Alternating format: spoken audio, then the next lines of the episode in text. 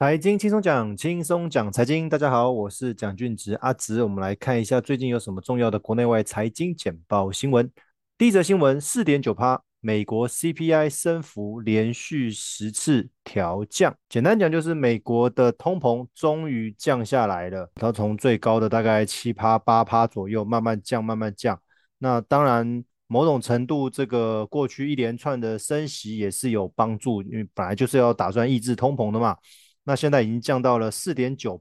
这算是好消息。所以很多专家在评估说，接下来联准会开会是否还要持续升息呢？因为再升下去或许会对整个经济有蛮大的影响。那当然这个困扰的地方就交给这个联准会的这些官员去烦恼啦。那不过这个通膨往下调的话算是一个好消息，或许接下来升息的幅度或者频率就不用来的那么的大。第二则新闻，人民币贬破七关卡。其实人民币一直在贬值，因为之前有提到过，在疫情期间中国那边采取的是清零的政策，那清零政策其实对经济的影响还蛮大的。现在是疫后的经济，那在复苏的这条路上面或许会走得比较辛苦一点。就中国来讲，他们本身很多地方政府的财政都出问题了，在中央他们就会把这个人民币的部分采取贬值，甚至他们存款准备率会调降，把让更多的资金更多的热钱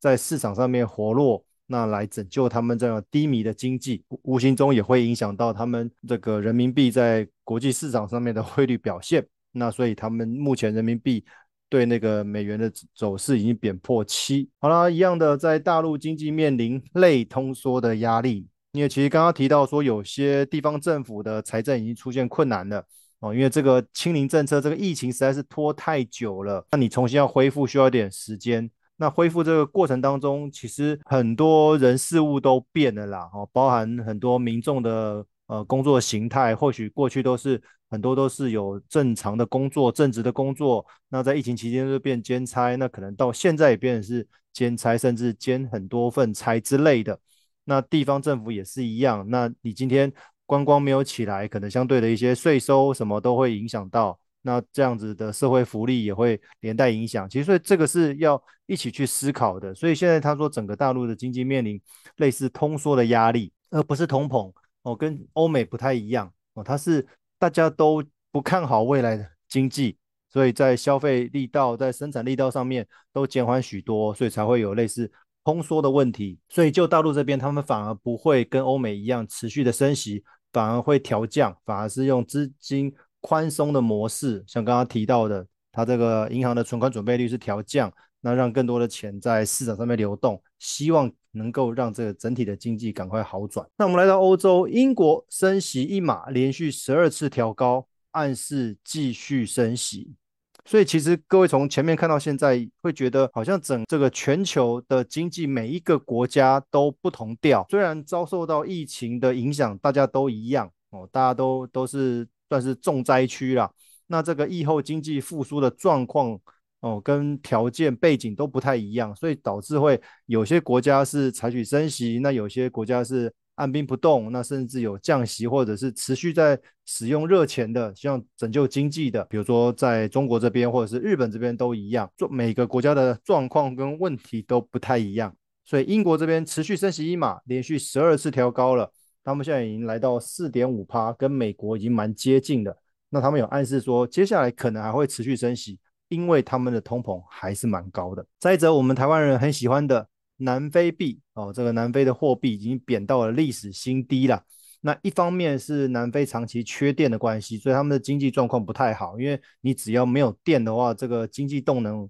你说要变好不太容易啦，因为电不单单是影响到民生生活的部分，其实你对一些产业上面，我觉得各行各业都会有需要用电的时候，那你这个电力不稳是一个很大的问题。那第二个是最近他们被美国怀疑说他们是不是有协助俄罗斯偷运武器哦，那如果有的话，接下来可能会对南非有一些制裁的动作哦，所以南非币才会持续贬值。那台湾人手上很多南非币计价投资的基金哦，其实这部分可能要小心一点，或许它的配息来的蛮高的，可是它的本金可能也掉蛮多哦，再加上南非币本身的贬值，你到时候换回台币可能换到的台币会更少然后那这一部分可能要留意一下。再来，人口老化冲击我们台湾、中国跟韩国的财政政策，那当然这个不意外嘛，因为高龄化社会，那如果未来的社会国家都是老人居多、哦、高龄者居多的话，其实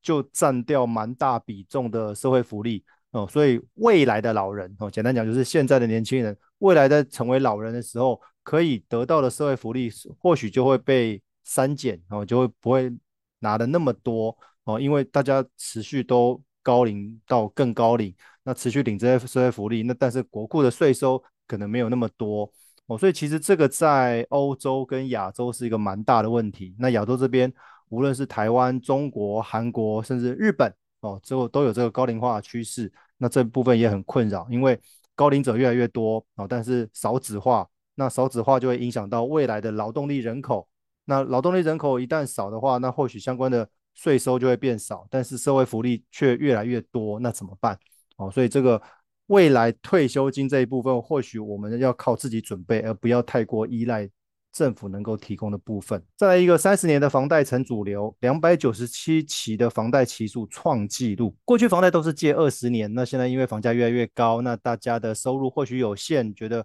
缴房贷的压力很大，所以都改成三十年。不过这里面要注意一点，就是大家通常买房的时间不会太早，那如果比较晚的话，加个三十年或许会跟我们退休的时间有所冲突，那这个在理财安排上面或许要留意一下、哦、有没有可能你还完房贷的时候你也到了退休年龄，可是你当时没有退休金怎么办？继续工作这件事情也不是我们自己说的算，有时候也要靠老板的脸色，愿不愿意用这些高龄的长者继续做员工嘛。现在平均、呃、房贷的那个期数是两百九十七期，差不多三百个月，那三百个月的话就大概二十五年左右啦、哦、简单讲就是现在有一半的房贷都是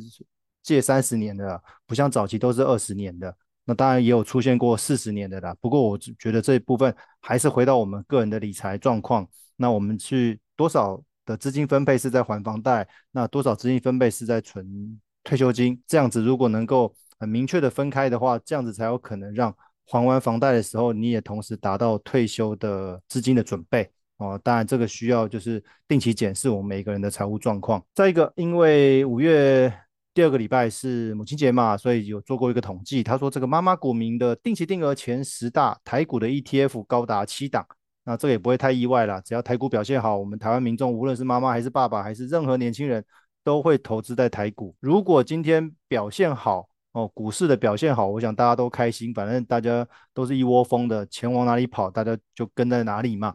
不过我觉得站在投资的角度还是要小心，就是不管你是投资什么样子的标的，它在回档的时候我们要怎么因应、哦、因为搭顺风车大家都会、哦、但什么时候该下车，哎，我觉得这要考验每个人 的, 的投资策略。那甚至于有些人会觉得说他是做中长期的需要加码，那你有没有平时就保有一定水位的现金呢、哦、否则到时候如果回档的时候你要加码没有现金也没有用嘛。要检视你投资的标的它的风险属性，那你的投资策略是什么，那你到底有没有真的很了解你到底在买什么，我觉得这个才是关键。好，再来一个报税季到、哦、整个五月都在报税、哦、那很多保险公司有出低利的保单贷款帮你掉头寸，不过当然啦，这个前提就是你本身手上要有有保单价值准备金的保单嘛，你才有办法把那个